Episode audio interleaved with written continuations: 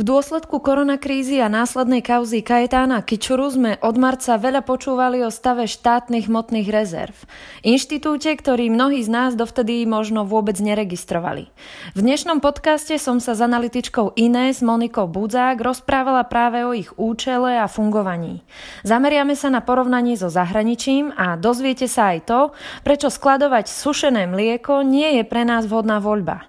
Moje meno je Ina Sečíková a vítam vás pri počúvaní počúvaní ekonomického podcastu, ktorý dnes potrebujete počuť. Počúvate podcast. Počúvate podcast Ines na dnes. Už samotný názov a aktuálna pandemická skúsenosť naznačujú, že štátne hmotné rezervy majú slúžiť v kritických a nepredvídateľných situáciách, ktoré krajinu zasiahnu. Je to tak? Áno, je to v podstate presne tak, ako si povedala, že v prípade, že v štáte nastane nejaký problém, nejaká prírodná katastrofa alebo presne ako sme boli teraz svetkami pandémie, tak štátne hmotné rezervy majú držať zásoby tovarov, ktoré by mali pomôcť preklenúť túto krízu. Slovenské štátne hmotné rezervy sa v podstate delia aj na také tri kategórie. Prvou sú hmotné rezervy, potom sú tzv. mobilizačné rezervy a tretie sú pohotovostné, ktoré sú kvázi nejaká taká kombinácia tých hmotných a mobilizačných. Pri hmotných skladujeme napríklad potraviny, pšenicu alebo cukor a podobne. Skladujú sa tu ale aj ropa, ropné produkty a tiež rôzne energetické médiá, palivové články do jadrových elektrární a podobne. Mobilizačné rezervy zasa tvoria rôzne stroje a prístroje, technika, ako protipovodňové bariéry a podobne. Tieto sú teda tiež určené na pomoc počas takýchto prírodných katastrof.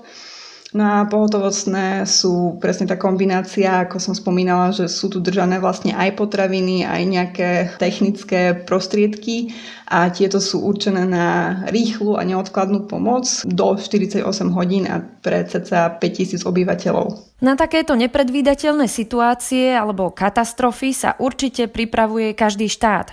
Funguje systém štátnych hmotných rezerv v okolitých krajinách a krajinách Európskej únie podobne, alebo sú tam nejaké rozdiely? Slovensko síce nie je jediná krajina, čo skladuje takéto rezervy, ale celkovo je ich v Európe málo. Napríklad susedné Rakúsko neskladuje žiadne rezervy potravín, oni majú len rezervy ropy a ropných produktov, lebo táto povinnosť vlastne pramení aj z e, smernice EÚ. Nemci zase skladujú vo veľkom obilie, oni v tomto už majú takú dlhšiu tradíciu. Avšak aj tento fakt sa kritizuje, keďže na to, aby sa to obilie dalo skonzumovať, tak musia byť k dispozícii ľudia, ktorí ho vedia nejakým spôsobom spracovať na múku a potom z tejto múky sa ďalej upečie nejaké pečivo a podobne. A práve toto môže byť počas krízy problematické, že nemusia byť dostupné tie pracovné síly, ktoré to vedia spracovať. Rovnako tiež je kritizované to, že nie je úplne premyslená distribúcia týchto zásob, teda ako sa z tých veľkých skladov tá pšenica dostane k ľuďom, ktorí ju budú potom ďalej spracovávať a potrebovať.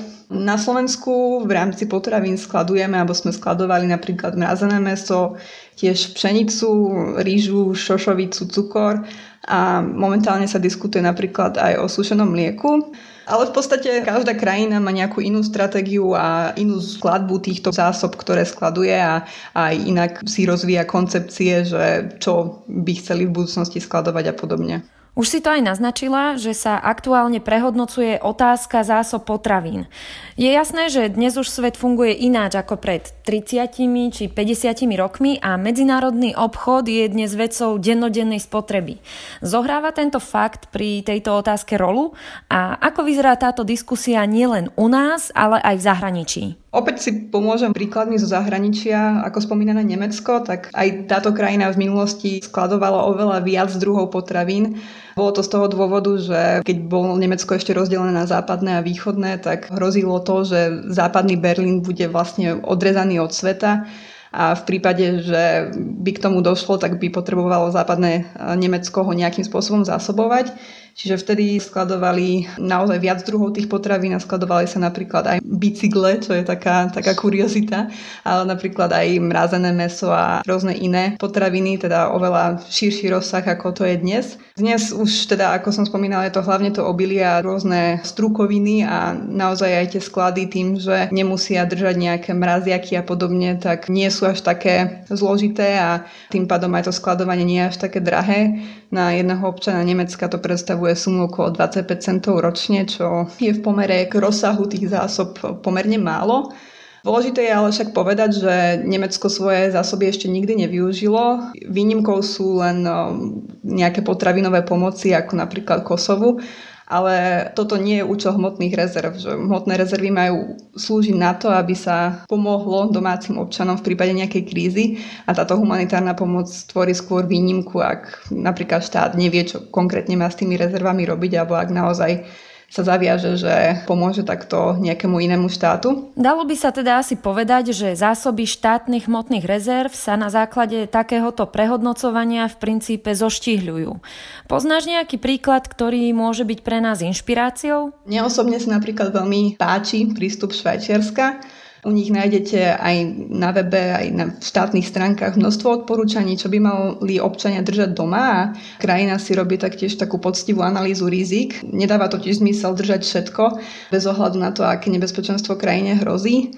Takže aj tie hrozby sú regionálne veľmi odlišné. Niekde napríklad hrozia povodne, inde zasa hrozí sucho a požiare alebo veterné kalamity tak aj tá distribúcia tej pomoci a zásob musí byť podľa toho prehodnocovaná. Švajčiari zároveň aj zverejňujú to, čo držia a prečo. Napríklad mrazené meso zhodnotili, že je podľa nich neekonomické, keďže je to dosť drahé držať meso v mraziakoch a potom zasa tieto zásoby obnovovať. A taktiež nie je nevyhnutné na prežitie v krízovej situácii. Dlho napríklad skladovali aj zrnkovú kávu, ktorú teraz plánujú zo zásob vyradiť, keďže jej nutričné hodnoty sú chudobné a opäť to nie je surovina, ktorá by úplne zabezpečila prežitie počas krízy. A zásoby tam zároveň nedržia v štátnych skladoch, ale túto povinnosť splňajú výrobcovia, ktorí zároveň majú tú výhodu, že vedia lepšie ako štát v prípade krízy túto pomoc distribuovať, keďže aj bežne riešia logistiku potravín. Vráťme sa teda späť k Slovensku. Čo aktuálne zvažujeme my a o čom sa u nás diskutuje? Tak štátne hmotné rezervy sa dostali do najväčšej pozornosti asi práve v súvislosti s koronakrízou, keď bolo potrebné zabezpečiť zdravotnícke pomôcky a zistili sme, že v podstate sklady sú prázdne. Zároveň ale sa štátne hmotné rezervy dosť často stávajú aj takou poslednou nádejou pre niektorých výrobcov, ktorí majú problém s prebytkami svojich tovarov na trhu, hlavne teda čo sa týka prebytkov poľnohospodárskej produkcie. Keď nastane prebytok, tak totiž potom klesá aj cena týchto výrobkov a tomu chcú samozrejme výrobcovia zabrániť. Nedávno sa tak diskutovalo napríklad aj o kúpe jahňaciny do štátnych hmotných rezerv, keďže našim výrobcom výrazne klesol dopyt z Talianska. Dôležité je povedať, že toto nie je úloha štátnych hmotných rezerv a majú toto dokonca uvedené aj vo svojom štatúte. Napriek tomu sa teraz zasa hovorí o spomínanom sušenom mlieku, že mliekári teda budú čeliť kríze a hmotné rezervy by mohli takto im pomôcť a to sušené mlieko odkúpiť. Paradoxom je, že napríklad Švajčiari sušené mlieko neskladujú, lebo majú vysokú sebestačnosť v jeho výrobe a podobne by sme sa tak mohli pozrieť aj na Slovensko, ktoré má približne 85% sebestačnosť vo výrobe mlieka. A teda je veľmi pravdepodobné, že aj počas krízovej situácii by sa mlieko dostalo k spotrebiteľom aj bez skladovania v hmotných rezervách. Mali sme teda možnosť spoznať pár príkladov a vytvoriť si tak lepšiu predstavu. Na záver teda, aké by bolo podľa teba aj na základe skúseností z iných krajín vhodné nastavenie našich štátnych hmotných rezerv? Ja si myslím, že štátne hmotné rezervy by sa mohli orientovať na príkladoch dobrej praxe zo zahraničia a pripraviť poprvé takú riadnu koncepciu, ktorú by zverejnili aj pre bežných ľudí. A vidím väčší zmysel v tom, že namiesto skladovania potravín by mohli podobne ako Rakúšania poskytnúť nejaký zoznam odporúčaní, čo by mali občania držať doma, aby boli zabezpečení v prípade, že budú musieť naozaj ostať dlhšie doma v karanténe.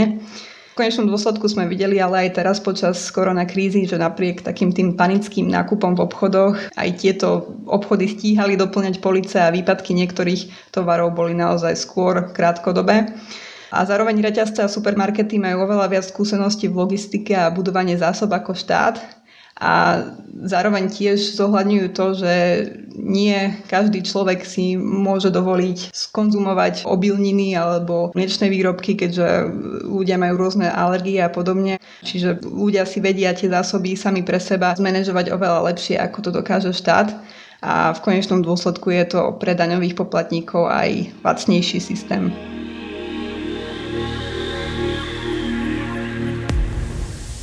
Počúvali ste podcast Ines na dnes. Všetky ďalšie diely nájdete v podcastových aplikáciách a na YouTube kanáli Ines.